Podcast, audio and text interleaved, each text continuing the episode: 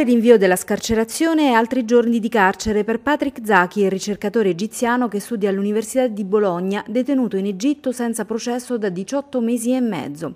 A la notizia una legale di Zaki, Oda Nasrallah, che però non ha potuto precisare per quanti giorni lo studente dovrà ancora restare in carcere. Zaki si trova nella prigione di Tora al Cairo da un anno e mezzo con l'accusa di propaganda sovversiva su internet. Secondo Amnesty International rischia fino a 25 anni anni di carcere. E ne parliamo con Monica Cirinna, senatrice del PD e responsabile diritti della segreteria dei DEM. Intanto grazie di essere presente ai nostri microfoni. Grazie a voi per questo invito e a tutte e a tutti gli ascoltatori. Lei ha chiesto al governo di prendere una posizione chiara a partire dalla cittadinanza. Il Parlamento si è espresso, ora tocca all'esecutivo. Sono molto preoccupata e è bene che la, la radio si occupi di questa sfida vera e propria che l'Egitto sta facendo eh, sui diritti umani al resto d'Europa, al resto del mondo, una sfida vera e propria che noi non possiamo permettere.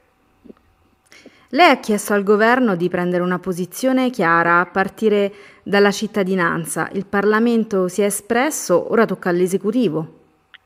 Eh sì, il Parlamento si è espresso in tutte e due le Camere e ad amplissima maggioranza è stata votata una richiesta per far diventare Patrick cittadino italiano.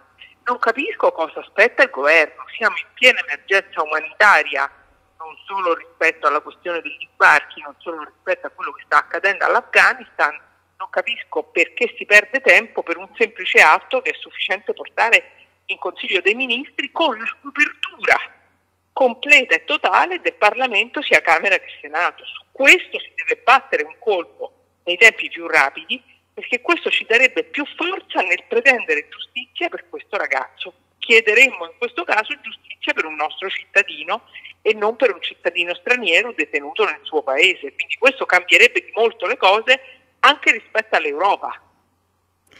Da mesi nessun esterno, diplomatici compresi, può più eh, accedere al Tribunale per la sicurezza di Stato che è annesso al carcere di Tora.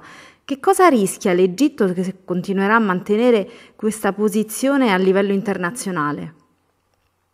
Ma noi ci siamo espressi anche in Commissione diritti umani del Senato, abbiamo chiesto eh, che la comunità internazionale, la diplomazia internazionale prenda una posizione.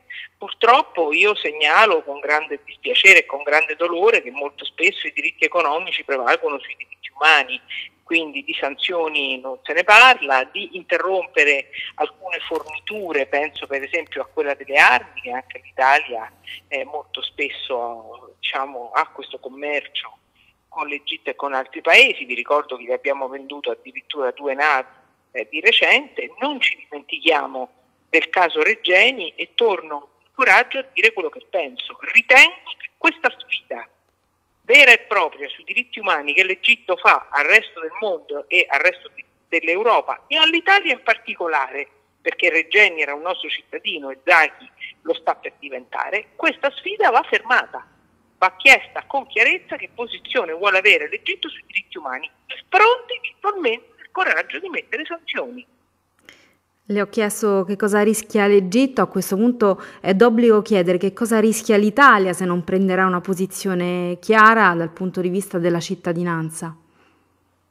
Ma l'Italia vanno divisi i poteri, nel senso che l'Italia, l'Italia di per sé, come sappiamo dalla nostra Costituzione, è suddivisa in tre grandi poteri, il potere esecutivo, il potere legislativo e poi la magistratura. È evidente che in questo momento il potere legislativo, che è quello in capo al Parlamento, si è espresso e ha fatto la sua parte. È l'esecutivo, è il nostro governo che deve prendere una posizione.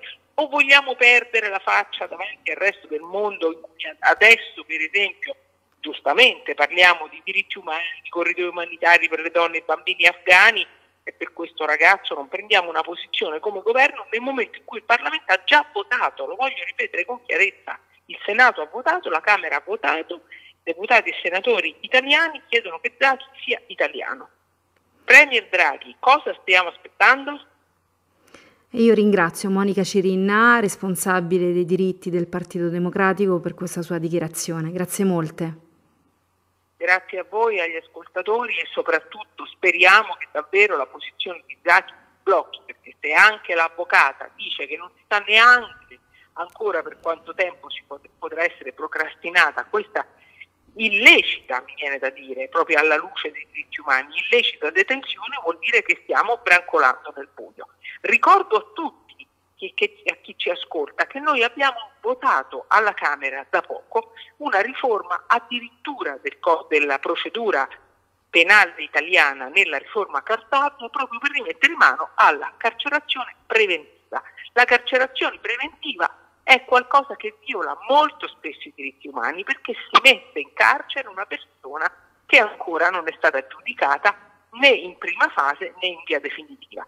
Dopodiché lo accettiamo per un cittadino straniero in un carcere lager come quello dove si trova Zaki, semplicemente perché questo ragazzo ha scritto un post su Facebook, di questo stiamo parlando.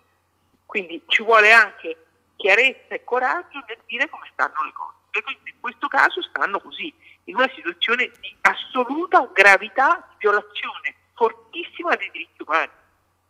Grazie ancora Monica Cirinna per Radio Immagina Maddalena Carlino.